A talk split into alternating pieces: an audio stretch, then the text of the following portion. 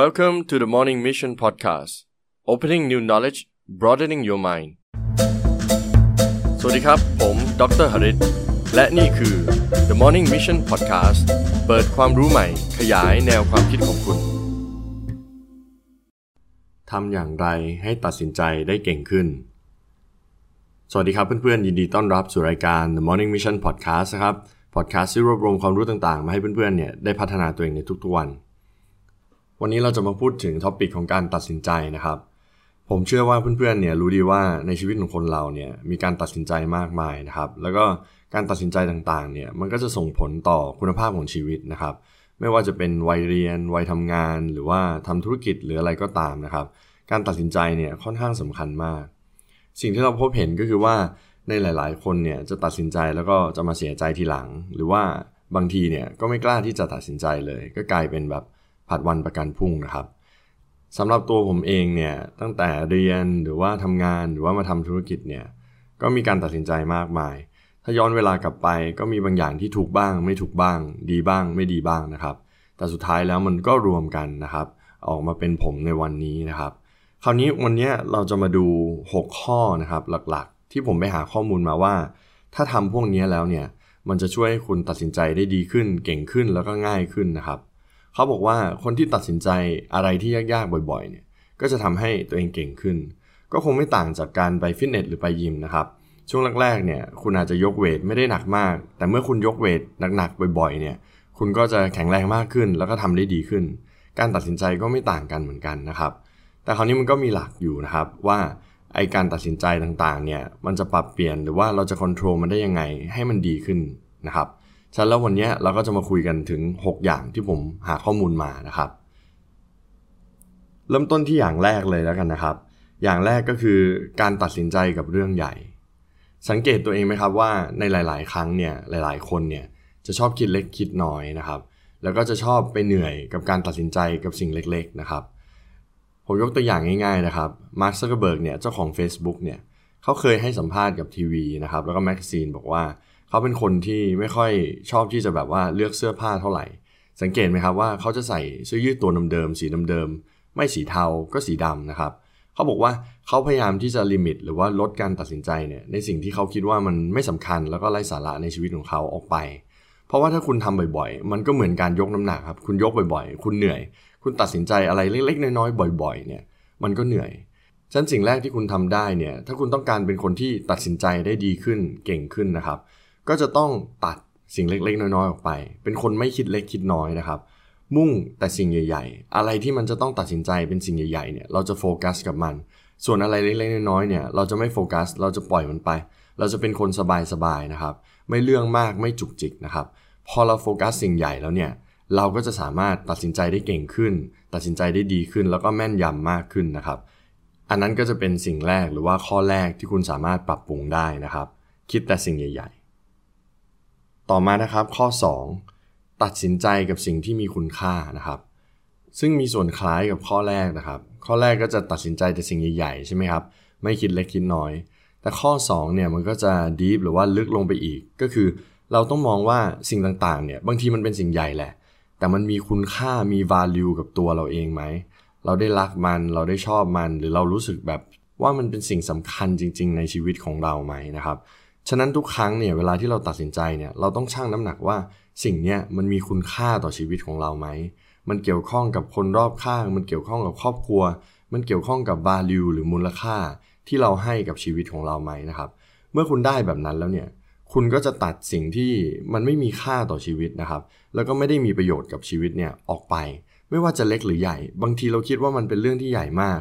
แต่พอเวลาผ่านไปเนี่ยมันก็ไม่ได้เป็นสิ่งสำคัญอะไรมากมายนะครับ ฉะนั้นต้องแยกให้ออกว่า อะไรมันเป็นสิ่งสำคัญแล้วก็มีคุณค่าต่อชีวิตของเรานะครับ เมื่อคุณแยกออกแล้ว คุณก็จะไม่เหนื่อยล้าในการตัดสินใจ แล้วก็จะทำได้ดีขึ้นนะครับ ส่วนข้อต่อไปครับข้อ 3 ตัดสินจากการวิเคราะห์ไต่ตองอดีต หรือว่าสิ่งที่เราเคยทำมานะครับแต่จุดนี้ผมก็ไม่ได้บอกว่าอดีตที่เคยทำมาเนี่ยมันจะบอกอนาคตเสมอไป แต่เราต้องเรียนรู้จากมันนะครับ บางคนเนี่ยทำผิดซ้ำซากนะครับ แล้วก็ตัดสินอะไรเนี่ยผิดผิดซ้ำซาก เพราะเมื่อเคยผ่านปัญหาแล้วก็เจอปัญหามาเนี่ยก็จะเก็บมาคิดแบบผิดๆนะครับ บางทีเนี่ยเก็บมาเป็นปมในใจ ซึ่งไม่ได้ดูเหตุและผลตามความเป็นจริง ฉะนั้นแล้วอดีตของเราหรือประสบการณ์ของเราเนี่ยเราควรจะมาไดเซกแล้วก็วิเคราะห์ให้มันชัดเจนว่า อันนี้มันเป็นแบบนั้น อันนั้นมันเป็นแบบนี้ด้วยเหตุและผลนะครับ บางคนผมยกตัวอย่างง่าย ๆนะครับว่า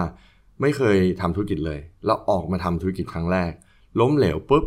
ก็คิดว่าครั้งต่อไปจะล้มเหลวเหมือนกัน ซึ่งมันไม่ใช่จุดหรือประเด็นนะครับ อะไรที่มันติดอยู่ในใจเนี่ย เราต้องเคลียร์ว่าเราล้มเหลวเพราะอะไร ข้อ 1 ข้อ 2 ข้อ 3 ไม่ใช่ว่าเอาความรู้สึกในอดีตเนี่ยมาตัดสินปัจจุบัน แต่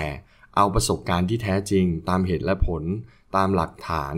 ตามข้อมูลเท็จจริงที่เราเรียนรู้เนี่ย มาตัดสินว่าเราจะทำยังไงในอนาคต แล้วมันก็จะทำให้การตัดสินใจของเราเนี่ยแม่นยำมากขึ้นถูกต้องมากขึ้นนะครับชันแล้วนะครับสำหรับข้อนี้สรุปก็คือว่า เรียนรู้จากอดีตด้วยเหตุและผลครับ ไม่ใช่ด้วยอารมณ์ เพราะว่าสิ่งที่เราจะทำต่อไป อาจจะเกิดขึ้นหรือไม่เกิดขึ้นเหมือนเดิมก็ได้ แต่การเรียนรู้จากอดีตเนี่ยจะช่วยให้เราตัดสินใจได้แม่นยำมากขึ้น ต่อมาครับ ข้อ 4 ตัดสินใจจากสิ่งที่คุณรู้ หมายความว่ายังไงครับ หมายความว่า เวลาที่เราจะตัดสินใจอะไรเนี่ยเราต้องหาข้อมูลเราต้องรู้จริง เราจะไม่สุ่มๆเดาๆทำไปนะครับ ถ้าเป็นไปได้เนี่ยเราก็หาคนที่สามารถแนะนำได้ที่ปรึกษา คนที่เขาเคยผ่านประสบการณ์นี้มา จะดีที่สุดนะครับ หลายๆ คนเนี่ยมักจะตัดสินใจทำอะไรไปเนี่ยโดยไม่มีความรู้นะครับ คิดว่าตัวเองรู้แต่ไม่รู้ลึกพอแล้วก็ไม่ได้หาความรู้เพิ่มเติม ฉะนั้นแล้วการตัดสินใจของเราเนี่ยมันก็เป็นอารมณ์แล้วก็เป็นสิ่งที่เราแบบสุ่มเสี่ยงไปเท่านั้นนะครับ แต่การที่เราหาความรู้จากผู้รู้จากผู้ที่เคยผ่านมาแล้วเนี่ยมันก็จะช่วยให้เราเนี่ยตัดสินใจได้แม่นยำแล้วก็ง่ายขึ้นนะครับ ฉะนั้นการหาความรู้ การหาคนที่รู้เนี่ยให้อยู่รอบกายเราเนี่ยมาเป็นที่ปรึกษาเนี่ย